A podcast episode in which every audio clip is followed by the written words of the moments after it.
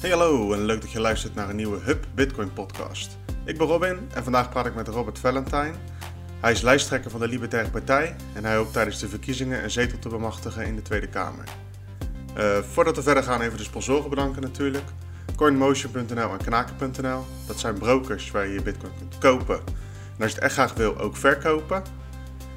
In deze aflevering gaan we het hebben over de doelen van de Libertaire Partij. En natuurlijk komt bitcoin ook uitgebreid aan bod. De aflevering is opgenomen via Zoom, dus het kan hier en daar wat storen. Maar goed, dat mag de pret niet drukken en ik hoop uh, dat je er wat van opsteekt. Enjoy! Nou, laten we dan uh, beginnen bij het begin. De onvermijdelijke eerste vraag. Waarom zit je in de politiek en waarom moet je uiteindelijk naar de Tweede Kamer? Uh, ja, ik zit in de politiek omdat ik. Uh, het is eigenlijk een beetje geboren uit noodzaak.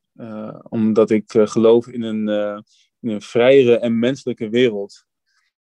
En, dan, dan we nu hebben. En ik denk dat dat nu ehm, in steeds verdere mate uh, van ons af wordt genomen. En ik wil daar, wil daar iets tegen doen. En het is niet zo dat ik uh, als jonge jongen op de basisschool dacht van... hé, hey, laat ik later politicus worden. Uh, maar meer omdat ik nu zie dat het een kant op gaat waar ik niet op wil gaan... ja, heb ik, heb ik me eigenlijk nu alweer acht jaar geleden bij de Libertaire Partij gemeld. En ik wil nu de Tweede Kamer in om een platform te kunnen krijgen om te laten zien wat, we, wat ik denk dat zal leiden tot een vrijere en betere wereld. je bent uh, lokaal ook al, dus al acht jaar actief binnen de politiek.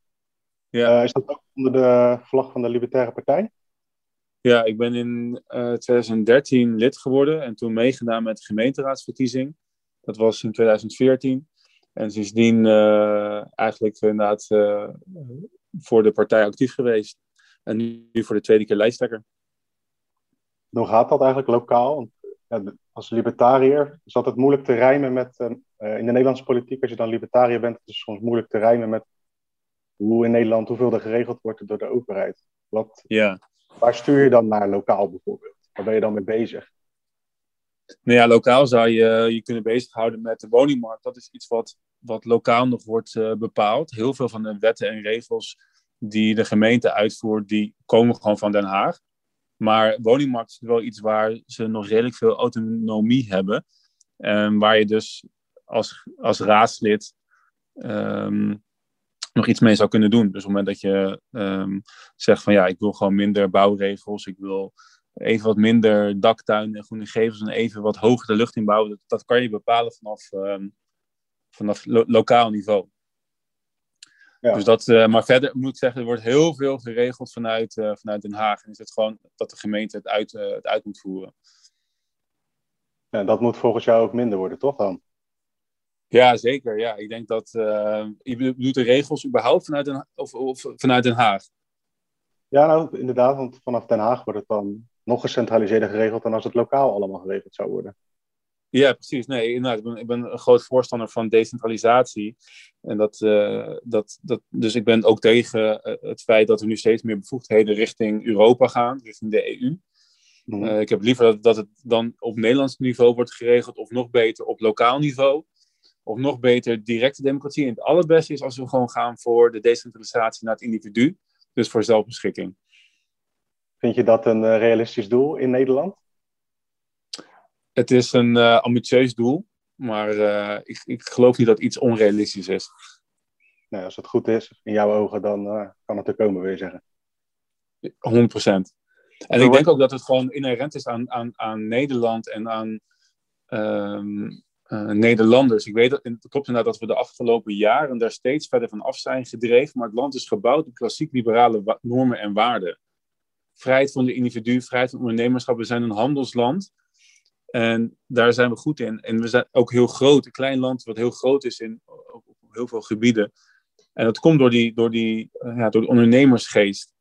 En dat kan je het best tot uitlaat, uiting laten kopen, komen in een, in een vrije samenleving, waar je veel economische vrijheden hebt. En ik denk dat mensen het wel vergeten zijn in Nederland, maar ik denk dat het helpt als, zodat er een partij zoals de Libertaire Partij om mensen zich, zich daar weer een beetje aan uh, te helpen herinneren. Want er wordt vaak gezegd uh, dat het in het begin over een uh, betere wereld, best wel een beetje, mm -hmm. wat je veel hoort vanuit de politiek natuurlijk, of mensen in het algemeen. Ja. Vaak gezegd ik, hoop dat iedereen daarvoor in de politiek zit om een betere wereld te maken. Ja, en er wordt vaak gezegd vanuit van, de Libertaire Partij of Libertariërs, dat het vooral voor jezelf denken is. Dus mensen die eigenlijk alleen maar om zichzelf geven en er financieel goed genoeg voor staan om dit zich te kunnen veroorloven. Hoe zie jij dat? Ja, ik denk dat dat een uh, gedachte is die voortgekomen is uit ons uh, staatsonderwijs. Waarbij je eigenlijk ziet dat bij maatschappijleer al op de basisschool, maar ook vrijwel uh, overal is, is de, de grote rol van de overheid is een gegeven. En op het moment dat jij propageert dat je iets wil organiseren zonder de overheid, dan denken ze dat, ze wil, dat je het niet wil organiseren. Maar de reden dat we niet willen dat de overheid zich ermee bemoeit, of er minder mee bemoeit, is omdat we denken dat het dan beter gebeurt. Maar de, de gedachte bij veel mensen is van, oh jij wil niet dat de overheid, en dan noem je een goed doel X, Y, Z, dat regelt. Dus je wil niet dat X, Y, Z wordt geregeld. Maar dat is, dat is een misvatting. We willen wel dat het geregeld wordt, maar op een andere manier, op een betere manier. Zoals? En, voorbeeld nou ja, er zijn heel veel voorbeelden. Bijvoorbeeld, uh, nou ja, noem de woningmarkt net.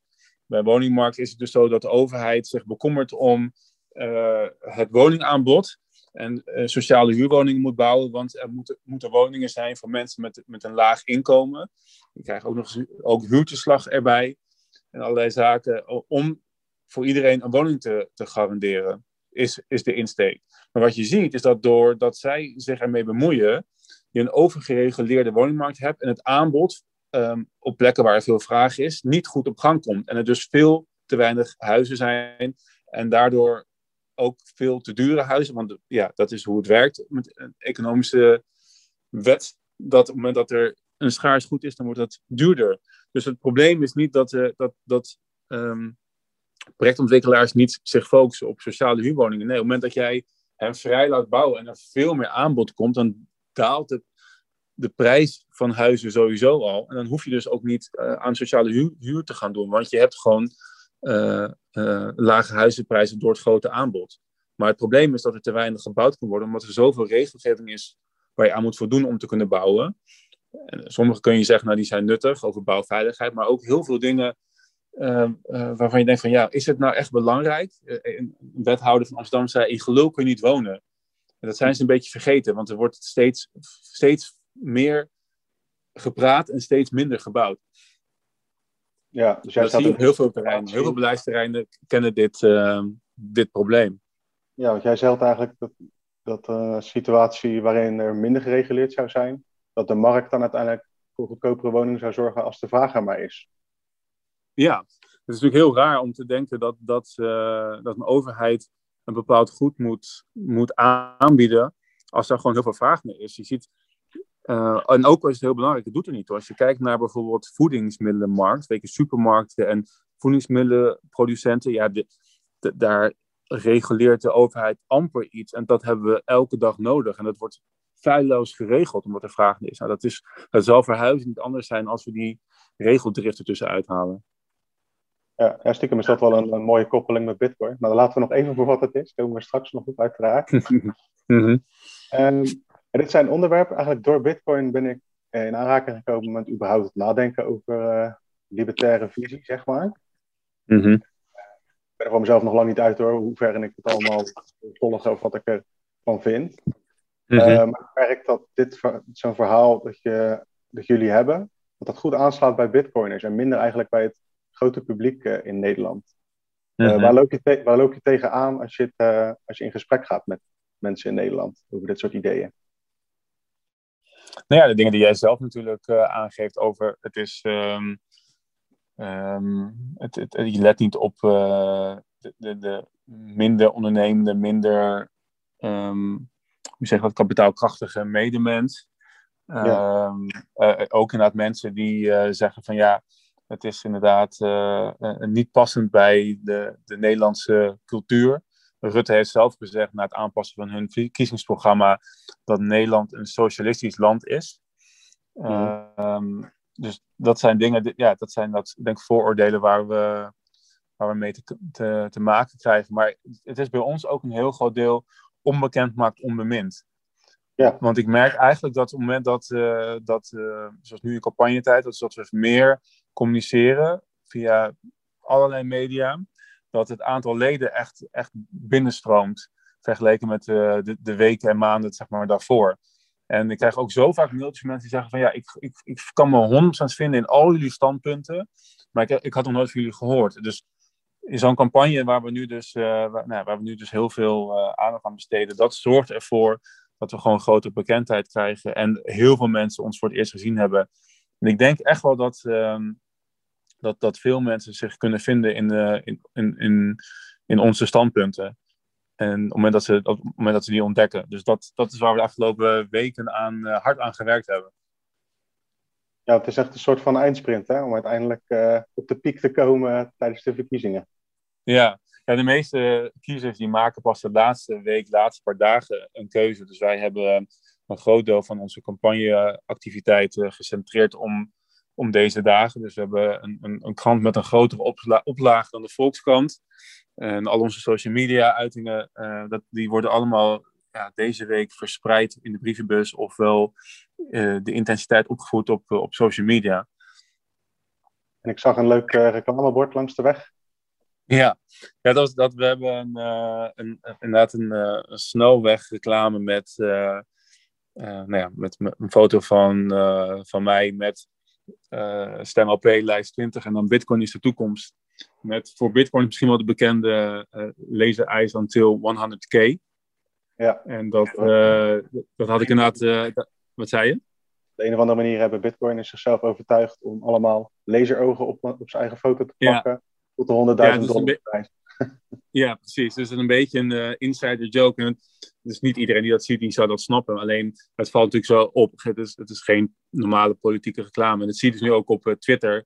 Uh, want ik heb hem dus net op Twitter gedeeld. En je ziet dat bekende mensen in de cryptowereld dat zien en delen. En dat, ja, er wordt heel veel geliked en gedeeld. Hij gaat nu echt viral in, in, ja, in de crypto scene. Dat is ja. een goede geweest. Ja, zeker. Ja. Nou, dat zijn dus van die dingen die op de laatste momenten, dit soort, soort acties, zeg maar, om gewoon bij heel veel mensen in het oog te springen en dan op het netvlies te blijven staan voor woensdag, moment dat ze het vakje moeten aankruisen wie ze gaan stemmen. Ja, ik zeggen, want Bitcoin is nu uh, ondertussen best wel een populair onderwerp geworden. Dus het nou centrale banken zijn, gewone banken, uh, in dit geval ook politieke partijen. Iedereen doet daar tegenwoordig wel even zijn zegje over. Jullie hebben het een soort van uh, omarmd. Is het eigenlijk ook samenkomst van omstandigheden dat, dat dit jullie net dat laatste zetje kan geven voor een beetje extra populariteit in Nederland? Ja, er zijn 400.000 mensen die bitcoin bezitten in Nederland. En dat, we zijn dus eh, ja, een, uh, een, campagne, we zijn dus een deel van de campagne aan het richten op, op die doelgroep. En dat is, dat is niet helemaal een samen van omstandigheden, omdat ja, bitcoin en blockchain, dat zijn gewoon in de kern libertaire oplossingen. En ik ken, ik ken Bitcoin en, uh, en blockchain al, al redelijk lang. Omdat, uh, omdat mensen binnen de libertaire beweging daar al heel vroeg mee aan de haal gingen. En er heel vroeg uh, in investeerden. Alleen je ziet nu ook een andere beweging.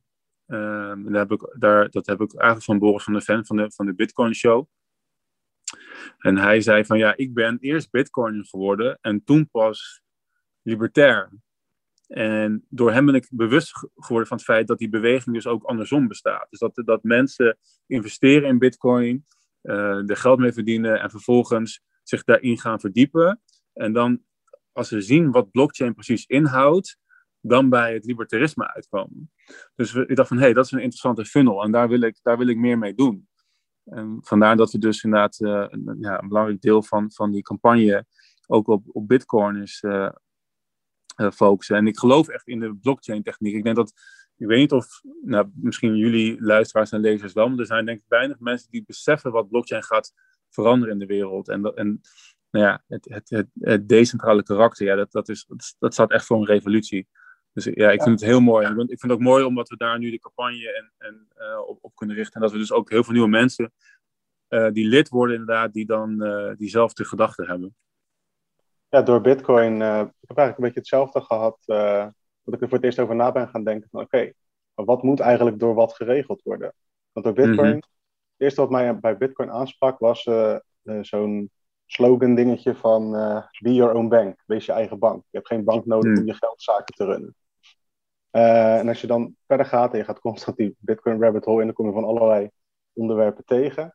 En steeds is eigenlijk het antwoord: oké, maar waarom moet dat per se door een overheid geregeld worden? Want het geld, Bitcoin wat ik nu heb, dat heb ik veel liever dan de euro.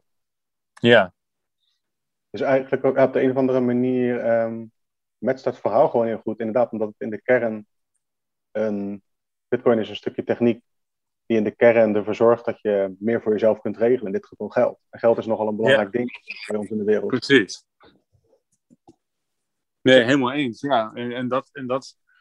Ik denk inderdaad dat wat je zegt, een- geld is inderdaad een heel belangrijk ding. Ik denk op het moment dat we ehm, afstappen van, eh, van het hele centrale bankieren eh, idee wat we, nu, wat we nu hebben, wat we nu kennen. En we gaan naar een, eh, naar een Bitcoin-standaard of iets in, die richting. Ja, ik denk dat heel veel problemen ook opgelost zijn, of worden opgelost op het moment dat we, dat we ehm, afstappen van, het, van de euro of ander, ander via geld. In ieder geval de- of het een alternatief daarnaast ontarmen. En dat is met geld denken? maar dat is op heel veel gebieden zo. Wat zou dat kunnen oplossen? In jouw ogen? Nou, het feit dat de centrale bankieren gewoon eh, de schuldenberg steeds verder oppompen en geld ongebreideld bijdrukken en daarmee ons geld ontwaarden, inflatie. En daarmee dus ons spaargeld en ons pensioen en onze koopkracht ondermijnen. Ja, dat is een essentieel eh, onderdeel van, van, van het probleem. Eh, en dat is dus echt een, een, een systeemfout. En daar hoor je eigenlijk vrij weinig eh, mensen over. Überhaupt in de politiek hoor ik dat niet. Maar als we dit, als we dit oplossen, ja, dan. dan ehm, ik wil niet zeggen dat de regels en belastingen dan, dan niet meer uitmaken, in ieder geval een stuk minder. Dit is zeker wel een essentieel punt. En Ja. overheden, overheden krijgen dan niet meer de mogelijkheid om, om, om nou ja, hun begroting op te blazen en, of, of, eh, en, of, en uit te geven aan zaken die eh, ehm, ge- geen waarde kennen. Dus dit, is, eh, dit is echt. Dan moet je automatisch in de kern. Dan moet je automatisch in de kern terug naar een kleinere overheid, omdat er minder budget zijn. Precies. Precies, ja.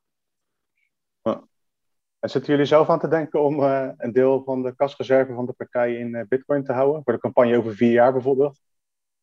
Ja, dat hadden we, hebben we altijd gehad. We hebben dus ook die campagne eh, gefinancierd met een groot deel vanuit onze Bitcoin eh, assets. Ehm, maar we hebben nog steeds wat Bitcoin over. En die, ehm, kijk, het is, het is, nu- het is natuurlijk hoddel. Maar als er geen verkiezingen was, dan hadden we het allemaal gehouden. En dan hadden we geen campagne, of een minder effectieve campagne kunnen voeren. Ja. Maar voor over vier jaar, ja zeker, dan, eh, dan gaan we de bitcoins die we hebben houden. En ik denk zelfs ook eh, geld dat we van lidmaatschappen en dergelijke binnenkrijgen, eh, voor een deel de komende tijd omzetten naar bitcoin. Zodat we ehm, nou ja, over vier jaar eh, een, weer een goed gevulde, of nog een, beter gevulde campagnekas hebben. En mijn gekke tweestrijd zelf met Bitcoin is: het liefst zou ik een, bij wijze van spreken, een soort geld hebben. Waar je gewoon veilig in kunt sparen en dat allemaal al goed geregeld is. Maar dat is er niet en daarom is er Bitcoin. Mhm. Jij zegt van: eh, ik wil niet meer in de. Sinds een deel ga ik in Bitcoin stoppen. Omdat je denkt dat het Mhm. over vier jaar meer waard is. Bij de euro weet je zeker dat dat niet zo is. Ja, precies. Je koopt over vier jaar minder ad-ruimte voor je, voor je euro's waarschijnlijk. Bij Bitcoin weet je dat trouwens ook niet zeker, even voor de duidelijkheid. Maar je gaat ervan uit dat de vraag blijft groeien. Het, nee, het is natuurlijk niks is, niks is zeker in de wereld, denk ik. Nee. maar dat is wel. Eh, Dus, dus dat, nee, dus, dat, dat is inderdaad, eh, en, eh, dat, dat weet je niet zeker. Alleen als je kijkt nu gewoon naar, en dat is ook wel een beetje inherent aan, eh aan libertarisme, die kijkt heel erg naar hoe handelen en, en doen mensen. En ehm, nou ja, het, het model, de prijsontwikkeling van Bitcoin, ehm, eh, in, lijkt, heeft is wel een indicatie dat het inderdaad veel meer geld waard gaat worden.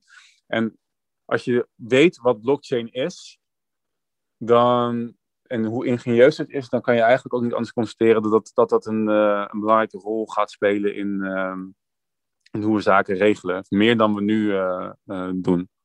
mocht je een, een zetel verdienen straks in de verkiezingen, eh, Mhm. hoe, hoe ga je dan dit soort dingen proberen aan de kaak te stellen in de Kamer? Zeg? maar? Want je bent uiteindelijk nog maar een kleine fractie dan.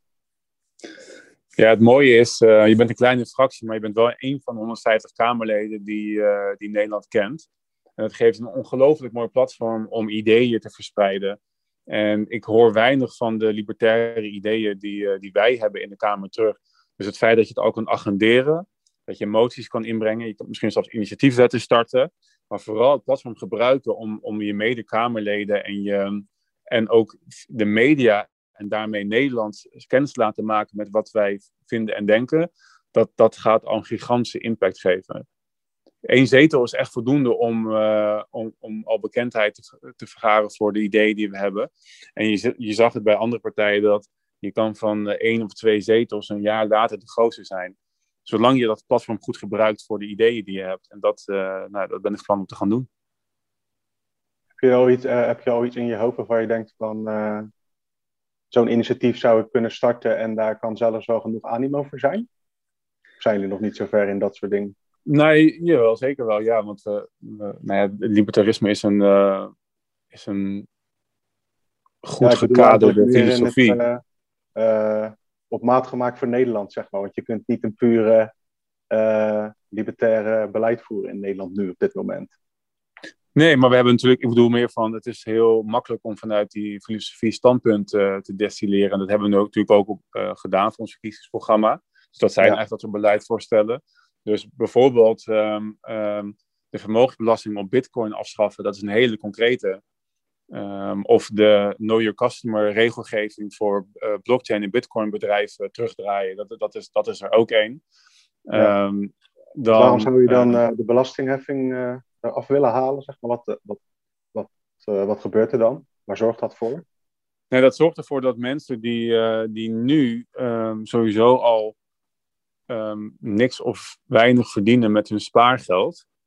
Um, en als dat boven een bepaald niveau komt, zelfs daar belasting over moet betalen en no nog hoger niveau daar een negatieve rente over moeten betalen. En die zijn dan geneigd met zo'n beleidsmaatregel om hun geld te investeren in bitcoin. En dat is goed voor hen, want dan heb je, dan heb je ehm, namelijk uh, een, een ja, spaargeld vastgelegd op een manier dat dat uh, in waarde gaat stijgen. Uh, en ook die mensen gaan zich dan verdiepen weer in wat is Bitcoin en blockchain. Dus je stimuleert heel erg mee daar de, de, de focus op, op Bitcoin en blockchain. En, dat, en, dat zou, en samen met het afschaffen van bijvoorbeeld andere regelgeving rondom blockchain bedrijven, zorgt ervoor dat Nederland um, kan groeien in de, in de nieuwe fintech-wereld. We zijn altijd al een beetje een fintech-middelpunt ehm, van de wereld geweest, met, ook met Adyen. Maar, maar doordat we die regelgeving hebben, gaan heel veel blockchain-bedrijven nu uit Nederland. Zo ik denk van ja, wij kunnen, een soort, wij kunnen het fintech-center van de wereld worden als wij de juiste regelgeving, of juist het, het ontbreken van regelgeving rondom Bitcoin en blockchain hebben. En stimuleren dat mensen hun spaargeld gaan investeren in, uh, in Bitcoin ja, wat je dan krijgt is eigenlijk, uh, wat je dan zou kunnen creëren, is een situatie waardoor bedrijven van het, vanuit buiten hier naartoe komen. Maar eigenlijk is nu het tegenovergestelde ja. waar. Precies, ja. Zo, ja.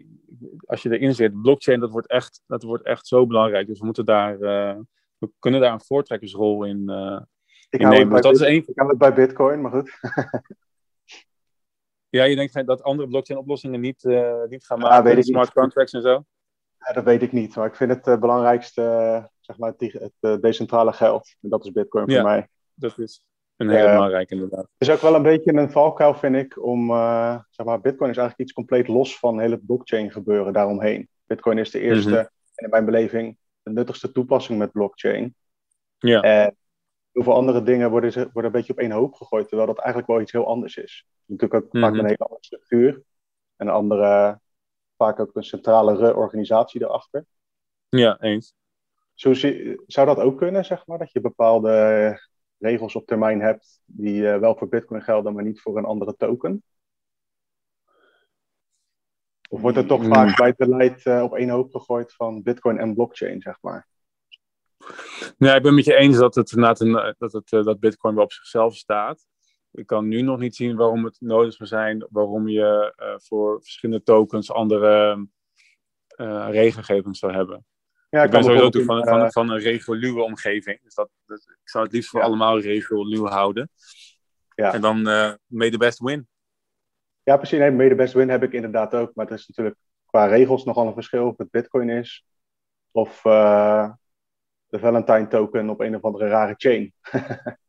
qua wetgeving zit dan wat anders in elkaar, denk ik. Waarom zou het... Ja, ik weet het niet. Waarom zou het anders zijn? Um, nou, omdat je bijvoorbeeld ook te maken hebt met hoe uh, iets ontvangen is in een wet.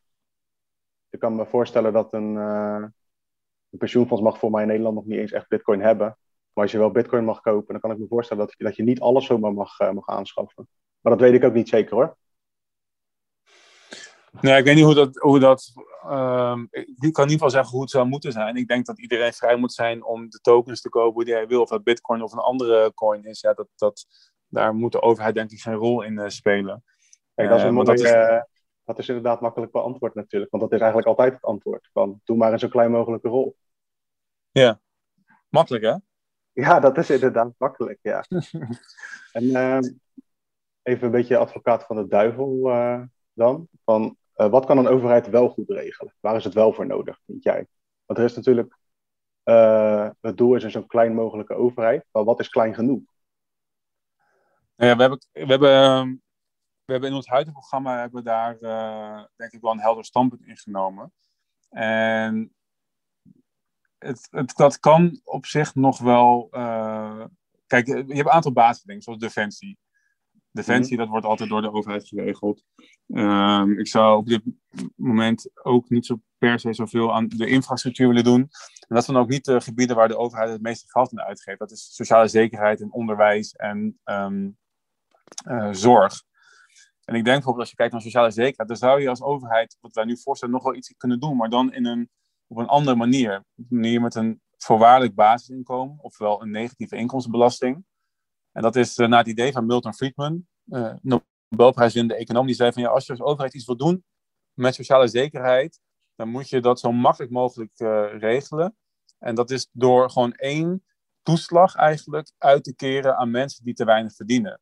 En daar verder niet veel voorwaarden aan verbinden, behalve dus wat je verdient en dat je Nederland bent en Nederland, Nederlander bent. Of ja, in Nederland woont.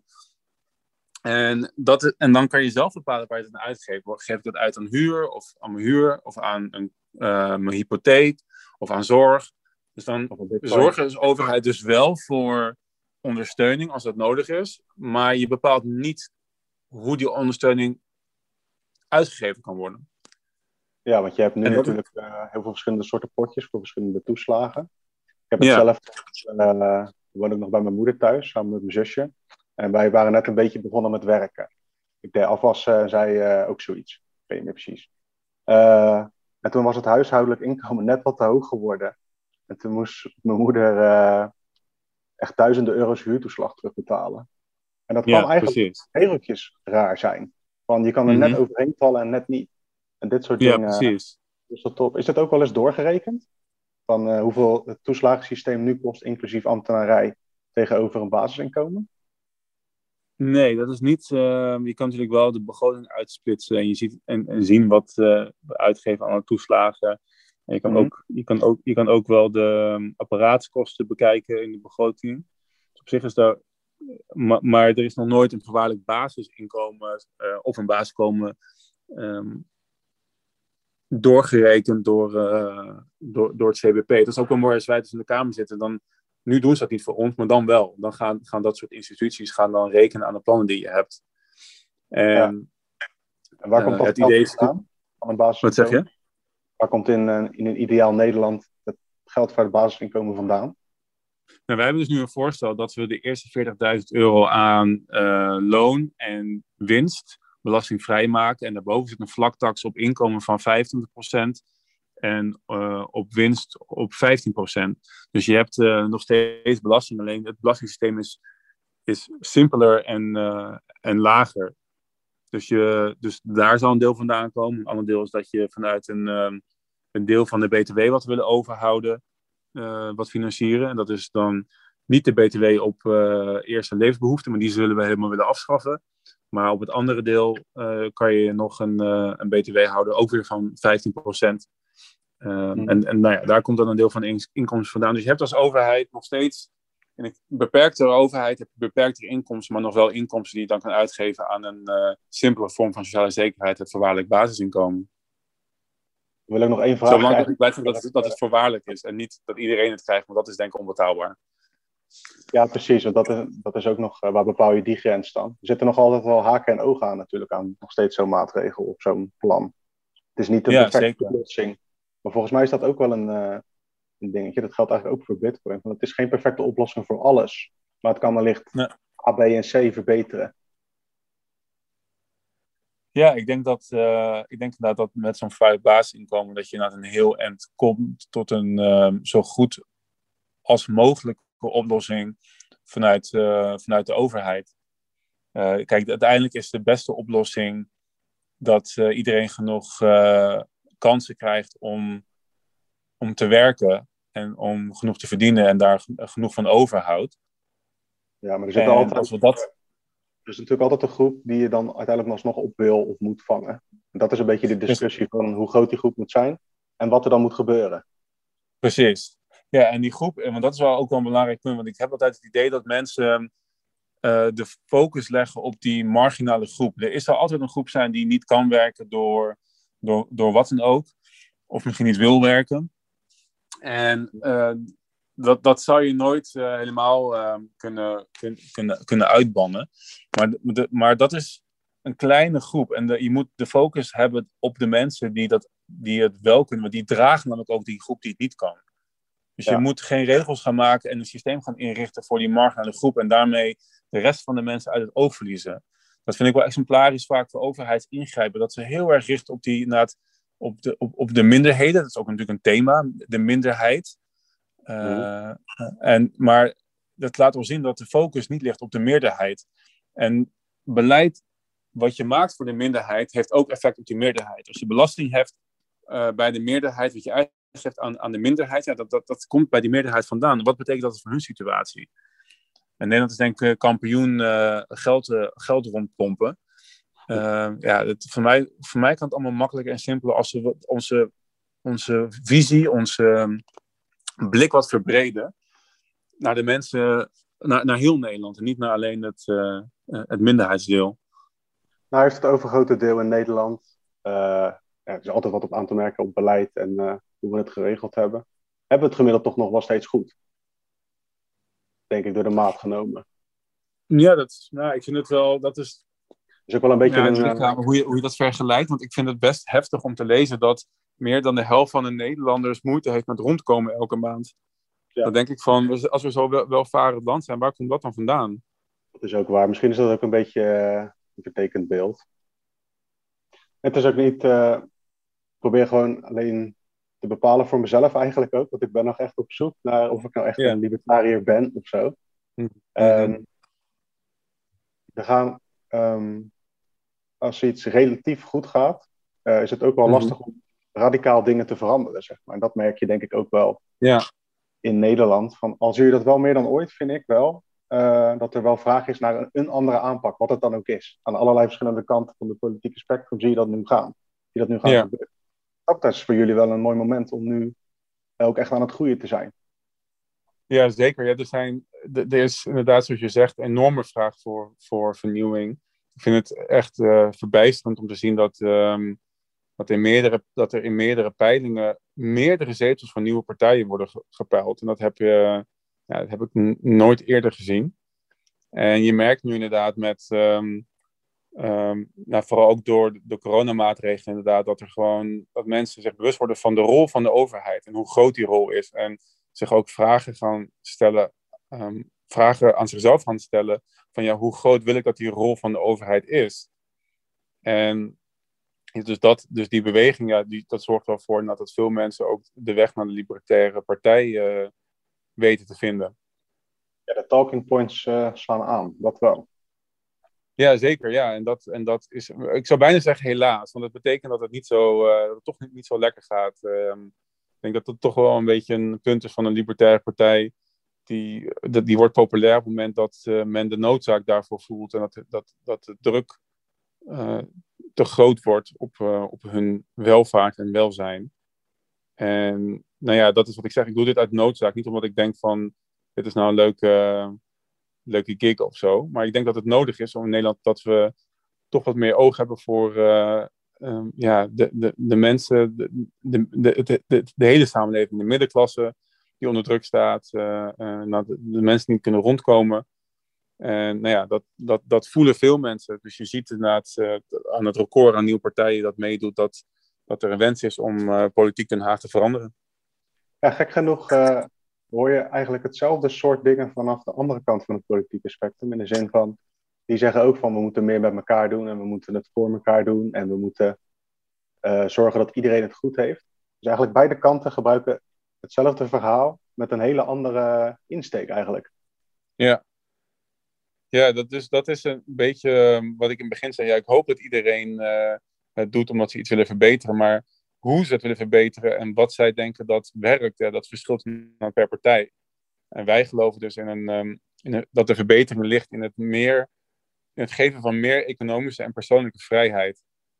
En dat is, als je kijkt naar de geschiedenis en ontwikkeling van de wereld, de ontwikkeling van Nederland, maar ook van andere landen. Uh, neem bijvoorbeeld een, een, een Hongkong of zelfs een China, wat uiteraard geen libertair land is. Op het moment dat zij meer vrijheden waar, waarborgen voor hun, hun burgers, voor voor, de, voor de samenleving, ontstaat er meer economische activiteit en daarmee meer um, welvaart en welzijn.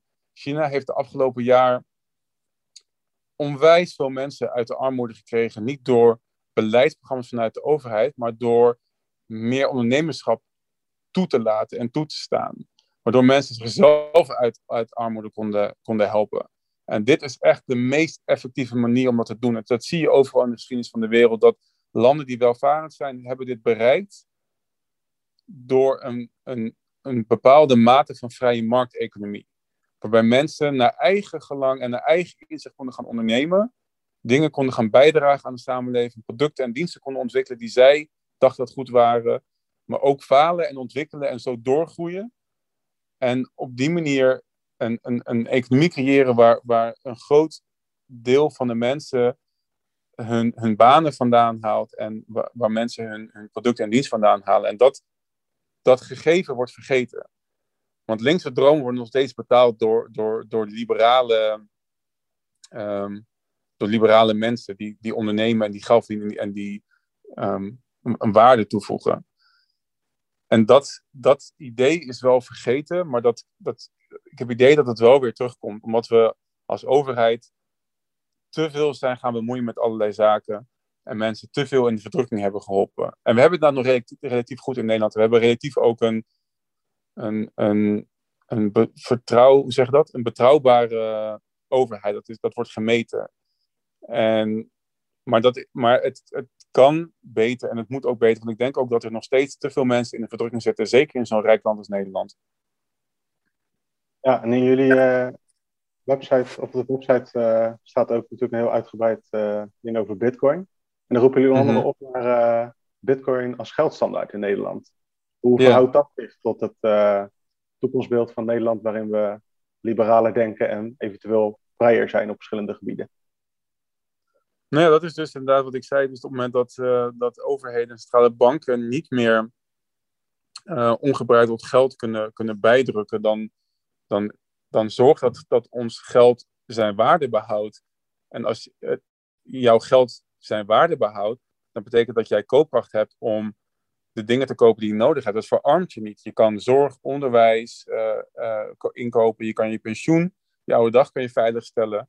Dus dat, wat, nou, dat is dus als je weet wat Bitcoin is en, en gelooft dat Bitcoin dus inderdaad zijn, zijn, door, zijn waarde behoudt door, door de verschillende kenmerken van Bitcoin, ja, dan helpt dat natuurlijk enorm aan een vrijere samenleving. Want je bent, op het moment dat jij meer koopkracht hebt, dan ben jij vrijer. Ja, zie je dit uh, uiteindelijk gebeuren uit een soort van politieke movement of misschien uiteindelijk als noodzaak? Ik heb vaak het idee dat dat laatste het geval gaat zijn dat als de wereld ooit uh, grotendeels op bitcoin draait als geldstandaard, dat banken, centrale banken dan wel moeten volgen om te kijken of ze er nog iets mee kunnen gaan doen. Ja. Jij ook ja, wel een politieke push komen en dat bewerkstelligen dus voordat anderen het gaan doen. Ja, het kan. In Nederland zouden we dat eens kunnen doen. Met zo'n standpunt als wat wij hebben, als, als we daar uh, ons hart voor gaan maken, dan kan dat ook. Ik denk dat het, dat het een hele interessante beweging is om, uh, om Bitcoin de overheid binnen te halen. En daarmee dat instituut um, eigenlijk op die manier ook een, op bepaalde fronten te, te, te verkleinen. Omdat Bitcoin dan de rol daarvan van overneemt. En ik denk dat Bitcoin bij uitstek, dat noem je een agoristisch principe is. Dus dan creëer je een alternatief voor iets wat niet werkt. Dus dat zal voornamelijk ook op die manier eh, groot geworden. Dus juist als alternatief voor datgene wat werkt aan de politiek, die zou zich daar ook hard blijven tegen afzetten. Maar op een gegeven moment kan je er gewoon niet meer omheen. Ja, wat ik, uh, wat ik zelf heel erg op let nu, deze verkiezingen, is inderdaad het beleid rondom Bitcoin en het verhaal daaromheen vanuit de partijen. Mm -hmm. Ik ben er zelf nu uh, x aantal jaar mee bezig en ik heb zoiets van, nou, uh, voor deze ronde vind ik dat eigenlijk wel belangrijk. Ook omdat het nog, hoe hoog de prijs relatief ook staat, nog allemaal nog veel gekker kan worden. En Nederland ja. zou daar een groeimarkt kunnen zijn, een voortrekkersrol kunnen nemen binnen Europa. Eigenlijk een beetje het tegenovergestelde is waar. Um, hoe zie jij dat? Hoe kunnen we dat verbeteren of zelfs uh, een hele grote boost geven? Ja, dus een aantal dingen uh, die we kunnen doen. Wat het makkelijkst is, is dat, dat uh, het opheffen van die registratieplicht en de, de Your Customer regelgeving voor bedrijven en hen gewoon hun gang laten gaan. En misschien ook wel gewoon beloven dat we dus de komende tien jaar daar geen regelgeving over gaan maken, maar dat we, maar dat we uitgaan van zelfregulering. Dat, dat is mhm. denk ik een belangrijke. En de nummer twee is dat als we als overheid bitcoin zouden accepteren voor de betalingen, voor de dienst die ze leveren, bijvoorbeeld voor het betalen van belasting, ja, dat, dan zorgt dat dat acceptatie onder heel veel Nederlands in één keer uh, heel groot wordt. En die mensen gaan zich allemaal verdiepen in, in blockchain en bitcoin. En daarmee krijg je dus ook weer nieuwe, uh, ontstaan er ook weer nieuwe initiatieven. Maar dat kwartje, dat moet dan eigenlijk helemaal bovenin uh, vallen, toch? Dat, dat lijkt me zo onrealistisch op korte termijn. Hoe bedoel je dat? Uh, nou, versoepeling van, van Bitcoin. Dus het echt omarmen van Bitcoin en zorgen dat je een, een, een hub wordt daarvoor. Zeg maar, wat ze bijvoorbeeld in Miami nu aan het doen zijn. En of op mm Malta hebben ze dat geprobeerd. ik zie dat in Nederland niet zo snel gebeuren, omdat je ook te maken hebt met heel veel belangen, belanghebbenden die hier niks mee te maken willen hebben, zo lang mogelijk. Dus, en, dan, uh, en dan doe je op, want ik denk dat bijvoorbeeld het, die, die registratieregels zijn redelijk, uh, redelijk heftig als je vergelijkt met andere landen. Ja. Dus ik denk dat als je die vergelijking maakt, als ik die vergelijking zou maken in de Tweede Kamer, dat daar, dat daar beoorna is. Um, het is een kwestie van, van mensen daar bekend mee maken. Dus ik zie dat op zich nog wel uh, gebeuren. Kijk, als je, als je Bitcoin als geldstandaard, ja, dat, dat is natuurlijk echt een, een hele grote stap.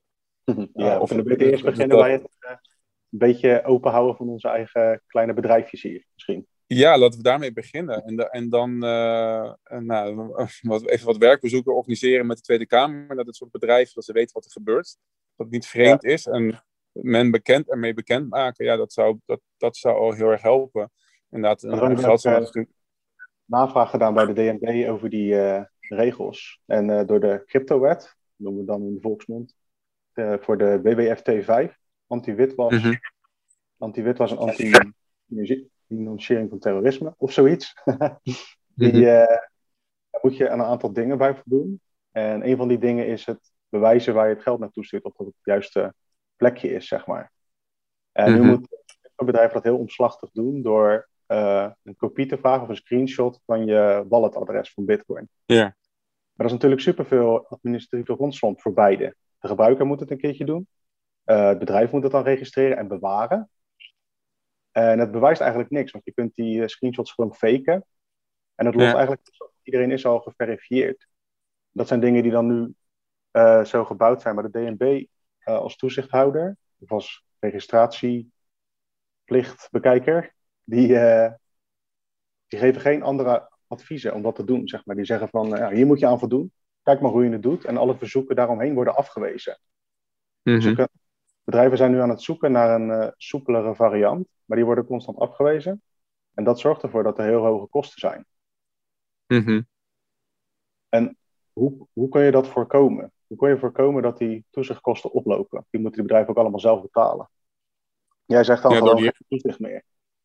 Nee, ik wil zeggen, inderdaad, door die regels niet uh, te hebben. Kijk, dat is natuurlijk weer het punt met regels, even los van het nut ervan. Is het handhaafbaar? Is het uit, uit, uitvoerbaar? En ik, dat is in dit geval dus niet zo. Dus waarom zou je die regels dan, dan, uh, dan hebben? Inderdaad, je kan het, je kan, regelgeving wordt zo vaak um, omzeild. En dat, is nu dus, dat kan nu dus ook heel makkelijk. Dus dan moet je afvragen als um, wetgevend orgaan of, of het nut heeft.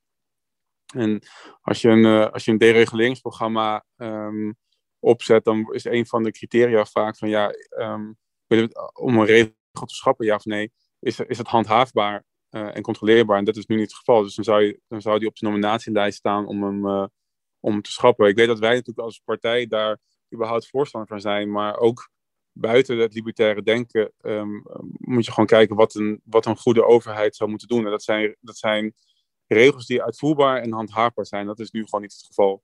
Dus ik zou, ja, dus ik, ik zou geen alternatief kunnen bedenken om het wel werkend te maken. Want je maakt dan iets werkend wat eigenlijk al niet inherent al kapot is. Ja, als je het beredeneert dan vanuit uh, moedertje staat. Uh, er is een vermoeden van uh, persoon A. Die heeft geld mm -hmm. Gewassen via platform B. dat, dat vermoeden bestaat. En zij bellen dan naar het platform. En het platform zegt ja, sorry, maar ik heb, ik heb geen data opgeslagen, want dat hoeft niet. Uh, hoe wordt dat opgelost of is dat dan ook niet relevant? Moet dat op een andere Ja, dat kan je dus moeilijk. Je, je, kan dat denk ik moeilijk oplossen. Dat is dezelfde reden waarom er nu zo'n zo'n war on cash gaande is. Omdat ze dit soort dingen inderdaad willen kunnen controleren. Ja, ik ben ook maar geen fan ik denk van dat... trouwens. Wat zei je? Ik zeg, ik ben daar ook geen fan van hoor. Ik vind ook dat je recht hebt op privébetalingen. Maar dat terzijde. Nee, precies. Dat is, maar dat bijt elkaar dus inderdaad. Van, op het moment dat jij zegt van ja, je, jij hebt recht op nou, privébetaling dan wel via via bitcoin, dan wel via, uh, via cashgeld.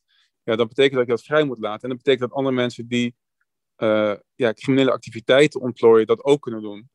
En ik denk dat het belangrijk is dat ik denk dat heel veel van dat geld. Ik denk dat met drugs dat, dat ook vaak gebeurt. Ja, dan moet je, ik ben natuurlijk voor drugslegalisatie en ik heb dat probleem ook niet meer. Um, maar ik denk dat je dit soort dingen heel moeilijk kunt tegengaan. Um, en dat, dat de oplossing dus niet is in gebroken wetten maken, maar de regelgeving verminderen, zodat, zodat je überhaupt niet bij elke stap die je zet een crimineel bent. Ja, nee, want dat is nu wel. Daar gaan we wel een beetje naartoe nu natuurlijk. Inderdaad, want ja, ja, crimineel is altijd een beetje zwaar beladen, maar je wordt in ieder geval uh, bestempeld als een mogelijke verdachte, zeg maar. Want je moet alles inleveren. Uh, mm-hmm. Iedereen moet alles maar bewaren. En uh, mm-hmm. 99% van de mensen, of misschien nog wel meer, die wordt eigenlijk gestraft in hun gebruikservaring door de mogelijke kans op iemand die misschien wel via een grote beurs in Nederland wat geld het land uitstuurt. Ja. In de praktijk, wat jij zegt inderdaad. Um, ik heb niet het idee dat mensen die daar handig in zijn, dat via een uh, gereguleerde broker gaan doen. Nee, precies. Dus de mensen die je. Als je mensen waarvoor je. wil, uh, wil uh, verdoezelen, dan ga je dat niet via een SEPA-machtiging doen en een bankrekeningetje. Nee, precies. Nee, dus en dat is natuurlijk het ding. Nou, de mensen die. Was, de uitspraak was het van, van Plato, die zei. Good people don't need laws, and bad people will, will find a way around them. Ja. En dat, dat is net met, met crypto niet anders inderdaad. Dan, dan uh, als je, um, als je uh, niet gepakt wordt, dan, dan ga je dat wel anders oplossen. Dan ga je nu via een ander bedrijf of in het buitenland uh, of je, je eigen wallets Um, dus dat, dus je, je gaat de mensen die je wil pakken met die regelgeving er toch niet meer pakken. En je, en je verknoeit het dus voor een heel groot deel van de, van de bedrijven, mensen die iets goed willen toevoegen aan de samenleving. En je zorgt er ook stiekem een beetje voor dat de uh, stap naar Bitcoin er heel veel mensen wat later gemaakt Ik heb bijvoorbeeld gemerkt, ik heb nu sinds dat die regels er zijn, misschien drie, vier mensen geholpen met Bitcoin kopen. Mm -hmm. En twee, twee haken daar gewoon af. Van ja, ik hmm. moet een idee opsturen en ik moet dit laten zien. Daar heb ik gewoon nu even geen zin in. Omdat het voor hun nog niet zo passioneel is als uh, voor heel veel andere mensen. Die zijn pas net begonnen. Dus het schikt eigenlijk ook een beetje het innovatiegehalte uh, af. Ja, heel erg. Ja. ja dat, dat, is precies het punt van ons standpunt. Op het moment dat je die regelgeving weg weghaalt, dan kan je als land inderdaad die gaan ontwikkelen op, op, ehm, op dat gebied. En, en nou ja, als de overheid zich dan nog verder erop toe zal leggen door bijvoorbeeld betalingen die je aan de overheid moet doen met bitcoin uh, te laten kunnen doen, ja, dan, dan, dan hou je die innovatie juist in huis in plaats van dat je, dat je het, het land uit, uh, uitstuurt. Ik weet niet of er veel bitcoiners te vinden zijn die graag hun belasting met bitcoin ook gaan betalen. De meeste nee, ik denk dat, ik, ik, denk dat, ja precies, dus de, de belasting op bitcoin die moet je daarom afschaffen, dat scheelt over iets, maar als je dan ja, en dan, uh, ja, je zou inderdaad kunnen, ja, misschien niet, misschien dat de bitcoins inderdaad dat, uh, die willen natuurlijk helemaal geen belasting betalen, maar misschien zeggen ze, nou, als ik betaal, dan doe ik het wel met iets anders, van bitcoin wordt veel meer geld waard, kan ik me inderdaad indenken. Ja. Uh, en, en, en, helemaal prima natuurlijk. Ja, dat denk ik wel. Waar zie jij dat dit soort dingen eigenlijk voor het eerst gebeuren in de wereld? Wat vermoed je? Wat voor landen gaan als eerste echt serieus werk maken van bitcoin? Je hebt al op kleine schaal bijvoorbeeld in in Iran koopt, koopt de centrale bank letterlijk bitcoin van miners om mhm. eh, internationale handel te drijven. In Venezuela mhm. zijn er een paar dingetjes. Je hebt in uh, Wit-Rusland zijn er plannen voor een kerncentrale met een bitcoin miner ernaast. Dus er zijn wel kleine tapjes. Maar waar, wat voor landen denk jij dat dat als eerste gaan doen? Zijn dat dit soort landen of verwacht je wel een push van een land dat nu ook eigenlijk al in de top zit qua economische groei en dat soort zaken? Ja, dat, dat denk ik wel. Want ik, ook omdat het dus, uh, die landen die in de economische top zitten, die zijn dus vaak klassiek liberaler van aard dan andere landen en klassiek liberaal slash libertair. En omdat deze techniek libertair is, zijn ze ook eerder geneigd om het te ontarmen. En ik denk, als je nu kijkt welke landen, ik weet niet uit mijn hoofd welke landen de meeste Bitcoin-bedrijven kent. Maar ik weet wel dat, dat Amerika is natuurlijk best wel groter in. Singapore en Zwitserland doen ook hele interessante dingen met, uh, met Bitcoin en blockchain. Het zijn ook de landen die, als je kijkt naar de economische vrijheidsindex, economic, um, ja, Economic Freedom Index, dan staan die landen ook heel erg hoog. Vooral Singapore en Zwitserland. Uh, Amerika zakt ook steeds verder af op die, uh, op die index. Maar er is denk ik wel een correlatie tussen zeg maar, de economische vrijheid in een land en de mate van, van Bitcoin-acceptatie. Dus ik gok wel dat, dat de grote jongens eerder daarmee aan de slag zullen gaan dan. Um, ja, ehm, misschien is het weer een soort van spectrum. Van aan de ene kant van partijen die helemaal niet goed ervoor staan in de wereldeconomie. Want die is misschien ja. uit nood geboren. En de andere kant van het spectrum is, die zijn van zichzelf bepaald, hebben een bepaalde mindset. Dus uiteindelijk komen die als eerste bij Bitcoin up terecht. En in, het, midden, in het midden heb je misschien wel pech. Ja, een heel goed punt. Want inderdaad, de landen die je noemt, Iran en Venezuela, dat zijn bij uitstek natuurlijk hele onvrije landen. Dus die, dus die grijpen het misschien uit noodzaak eerder aan. Uh, terwijl andere landen die zeg maar, al in die lijn denken, gewoon het pad volgen van de economische ontwikkeling en ermee aan de slag gaan. Dat is een goed punt. Ik denk dat je nou twee, een tweedeling krijgt uh, uh, van, van landen die daar um, op verschillende manieren mee omgaan. Ja, als je dan toch aan het speculeren bent, dan krijg je misschien wel een een beweging ook in de wereldorde. In de zin van als je eerst relatief daar veel onderaan staat, maar wel op tijd bent begonnen met Bitcoin. Als Bitcoin nog hele gekke dingen gaat doen, dan ja. uh, heel mooie stappen zetten als land. Ja, precies. Het is ja, wel gek. Ja, zo.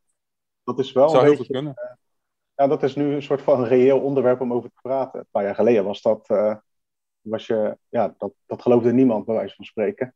En nu nee. wordt daar langzaam wel over het, meegepraat. Bitcoin natuurlijk ook door de, het, het, het, door het omarmen van Bitcoin door alle instituties de afgelopen weken, wordt het een steeds serieuzer onderwerp. En waar vroeger inderdaad de, de, de Wall Street Journal daar uh, voornamelijk negatief over was, begint het ook te draaien. En ja, nog steeds, nog steeds natuurlijk een, het is ook wel een, een, een, een bedrijf, maar je, je ziet dat meer mensen en steeds grotere namen daarmee aan de haal gaan. Dus ja, dat gaat, uh, dat gaat heel veel betekenen. Je, ziet dat ook, wat ik zei, die tweet die ik stuurde over dat, dat um, campagnebord langs de snelweg wordt opgepakt door mensen in, die, in de, in de Bitcoin-wereld. Die zijn daar heel lovend over. Want je ziet, ik weet niet of het eerder gebeurd is in de wereld dat een politieke partij zo actief met uh, Bitcoin aan de haal is gegaan. Ik heb het niet eerder gehoord in ieder geval. Je hebt in uh, Amerika bijvoorbeeld, ja, we, we, lezen veel nieuws van Amerikaanse bronnen, dus je krijgt dat nieuws daar ook wat meer, ook lokaal mee. Best wel wat mm -hmm. uh, senatorniveau uh, mensen die echt ook met Bitcoin in hun campagne uiteindelijk zijn gekozen. Bijvoorbeeld de staat Oh, Wyoming. Nice. Die hebben nu een eh, vrouwelijke senator, ik ben even de naam kwijt. Maar die wil echt daar de staat voor Bitcoin van maken. Het is wel lekker koud daar, maar die wil het zo vrij, zo vrij mogelijk houden, zodat mensen daar zich gaan vestigen. Er zit ook de eerste officiële Bitcoin-bank, noemen ze dat dan. Ja, van Amerika. Dus er zijn wel plekken waar dat al eh, ook wel gaande is. Maar op landelijk niveau weet ik niet. Het zal nog wel even. Ja, ik zie- eh, Biden of eh, de nieuwe Trump iets gaat roepen over Bitcoin, denk ik. Maar Trump heeft het trouwens al gedaan. Ja? Een paar jaar geleden. Ja, ja, ja. Iets met, het was toen in die tijd dat Facebook ook met, die, met een eigen munt wilde komen. Toen had hij een, het was helemaal nieuws, want toen had, het- was er over Bitcoin getweet door de Amerikaanse president. Maar dat terzijde. ja, interessant. Moet het er veel meer worden? Ja, nou denk je dat dat, eh, kijk, als, als dit eh, succesvol is voor jullie, die aanpak met Bitcoin als eh, een van de talking points, dan kan het zo Mhm. zijn dat je over vier jaar te maken hebt met nog een paar partijen die iemand door hebben geschoven die ook met Bitcoin bezig is. Ja, precies. Nou, niet? hopen. Wat zei je? Zie je dat voor je of niet?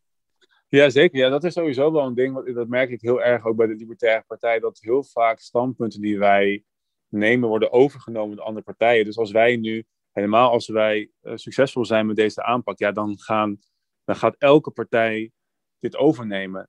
Dat, dat is al de reden dat, dat mensen die in Bitcoin zitten op de Libertaire Partij moeten stemmen.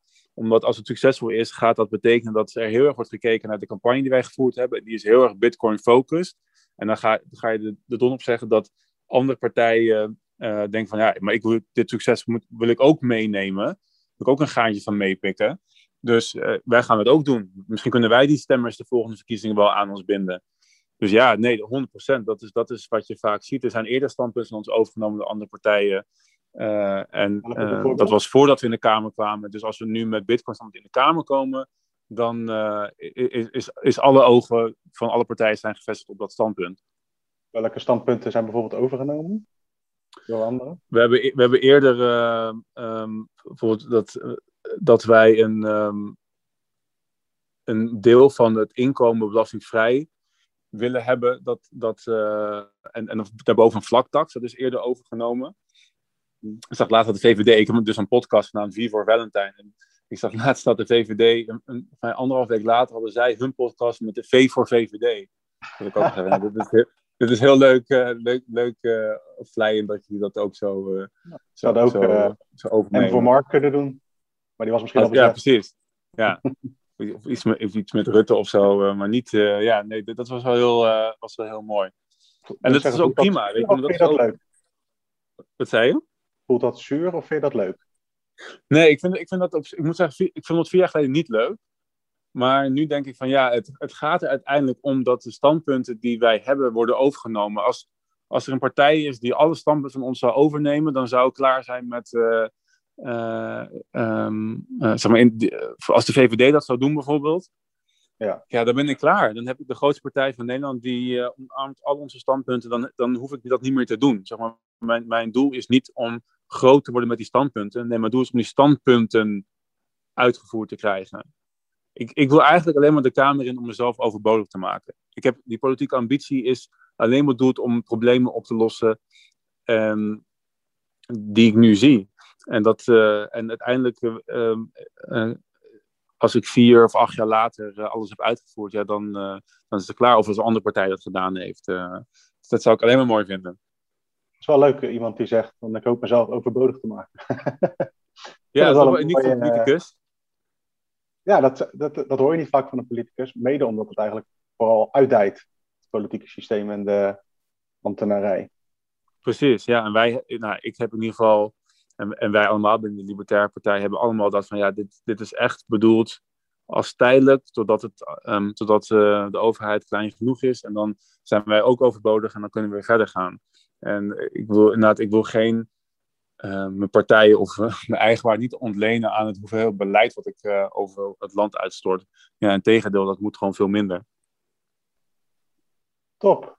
Waar kunnen mensen je vinden? Waar kunnen ze de partij vinden en waar kunnen ze je podcast volgen? Podcast op uh, Spotify en, en YouTube, V voor Valentine. Uh, de partij uh, stemop.nl, daar kan je al onze standpunten en, en mensen terugvinden. En mij kan je volgen op Twitter, Valentine RW, of als je me googelt, Robert Valentine, dan vind je vast al mijn socials ook wel. Alright. Thanks voor je, voor je tijd. Ik vond het een leuk, ja, befrissend lesje libertariër zijn, zeg maar. dus, ja, gedachten om eens goed over na te denken en standpunten om eens te bekijken. Thanks en succes met de verkiezingen. En wie weet spreken we elkaar nog wel eens als je Tweede Kamerlid bent. Ja, graag gedaan. bedankt voor, voor, ook voor jouw tijd. En gaan, we, gaan we zeker doen. Jo. Ja, dat was hem. Thanks voor het luisteren. Volg het laatste Bitcoin nieuws op bitcoinmagazine.nl en uiteraard ook op alle social media platformen. En uh, wat dan zou ik zeggen. Later.